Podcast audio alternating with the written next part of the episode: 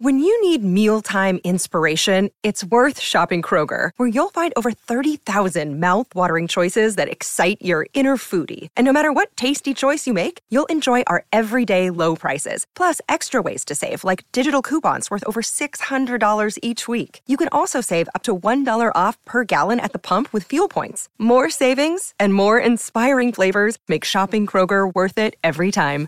Kroger, fresh for everyone. Fuel restrictions apply. Mother's Day is around the corner. Find the perfect gift for the mom in your life with a stunning piece of jewelry from Blue Nile. From timeless pearls to dazzling gemstones, Blue Nile has something she'll adore. Need it fast? Most items can ship overnight. Plus, enjoy guaranteed free shipping and returns. Don't miss our special Mother's Day deals. Save big on the season's most beautiful trends. For a limited time, get up to 50% off by going to Blue Nile.com. That's Blue Nile.com.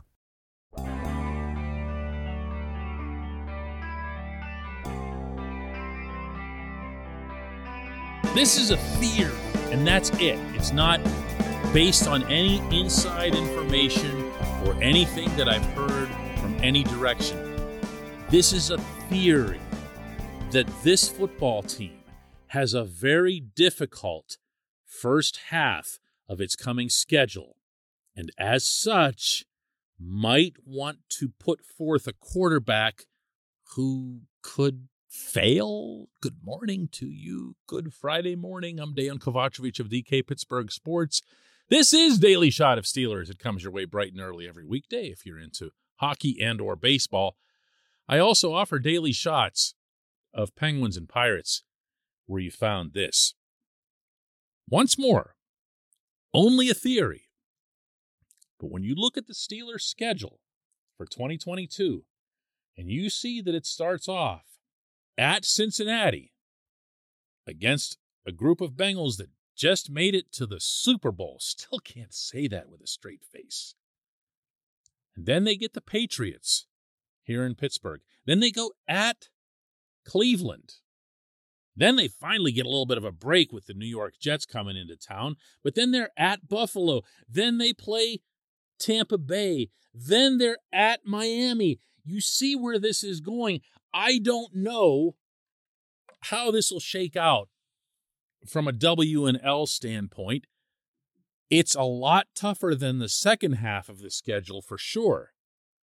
But I do know, well, I should say, I do believe that it's a big motivator for why the coaching staff has so very clearly decided to go with Mitch Trubisky to start out. Think about this. Think about this. You put Mitch out there. Who's expecting Mitch to succeed? Like outside the Trubisky family. Who's expecting this team to succeed, or even just the offense? Nobody. Nobody is, other than, you know, the participants themselves. They have to. But if you put Mitch out there, a guy with four full NFL seasons of experience as a starter, parts of that successful, then two things get accomplished just within that decision. One, you gave the veteran a chance. You gave him exactly what was promised, what was set up in his signing as a free agent out of Buffalo. And if he does well, if he does really well, yippee ki You know, you've got your guy. You win. You now have not only the first round quarterback that you just selected, you have a guy who just might live up to being the number two overall pick back in 2017. You've got depth. You can make moves. You can you can get a lot done. So I, I don't want what I'm suggesting here to come across as, oh, they're setting up Mitch to fail, or that they somehow benefit if Mitch fails. No.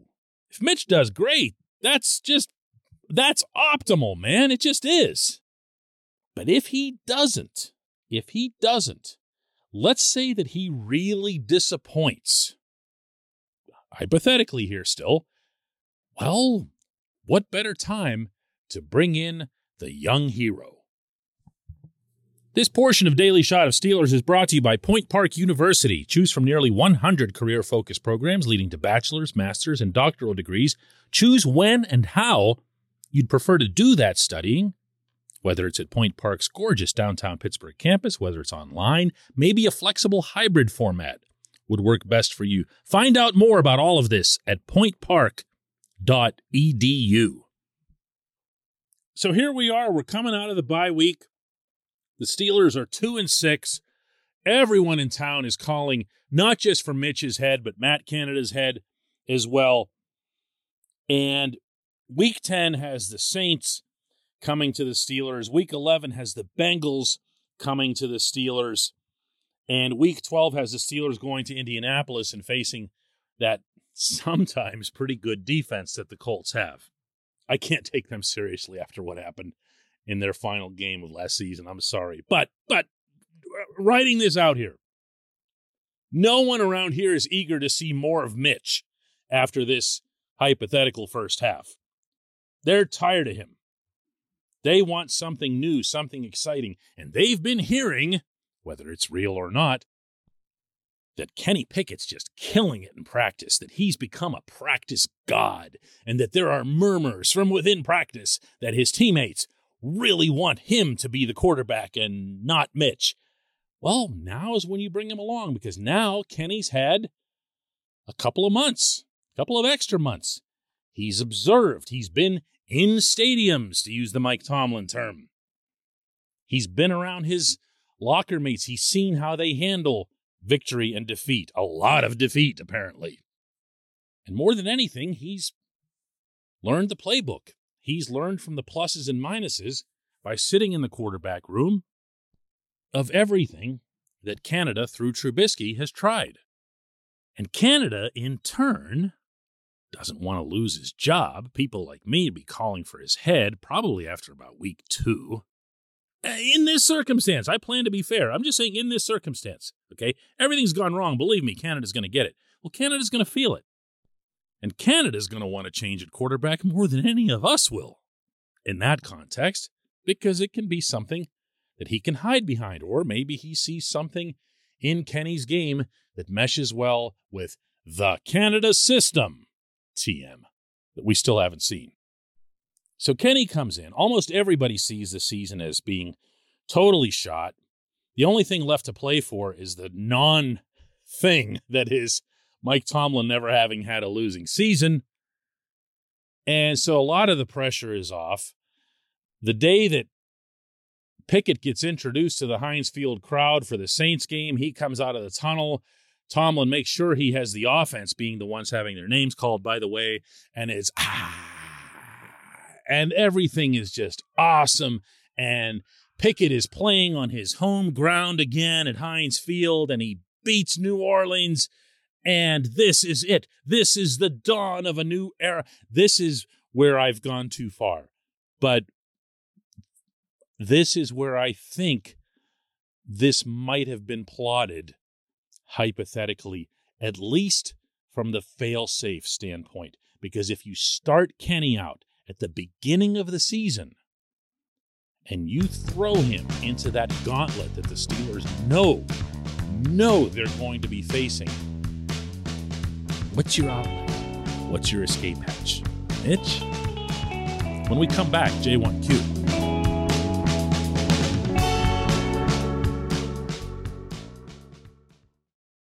Another day is here, and you're ready for it. What to wear? Check. Breakfast, lunch, and dinner? Check. Planning for what's next and how to save for it? That's where Bank of America can help. For your financial to dos, Bank of America has experts ready to help get you closer to your goals. Get started at one of our local financial centers or 24-7 in our mobile banking app. Find a location near you at bankofamerica.com slash talk to us. What would you like the power to do? Mobile banking requires downloading the app and is only available for select devices. Message and data rates may apply. Bank of America and a member FDIC.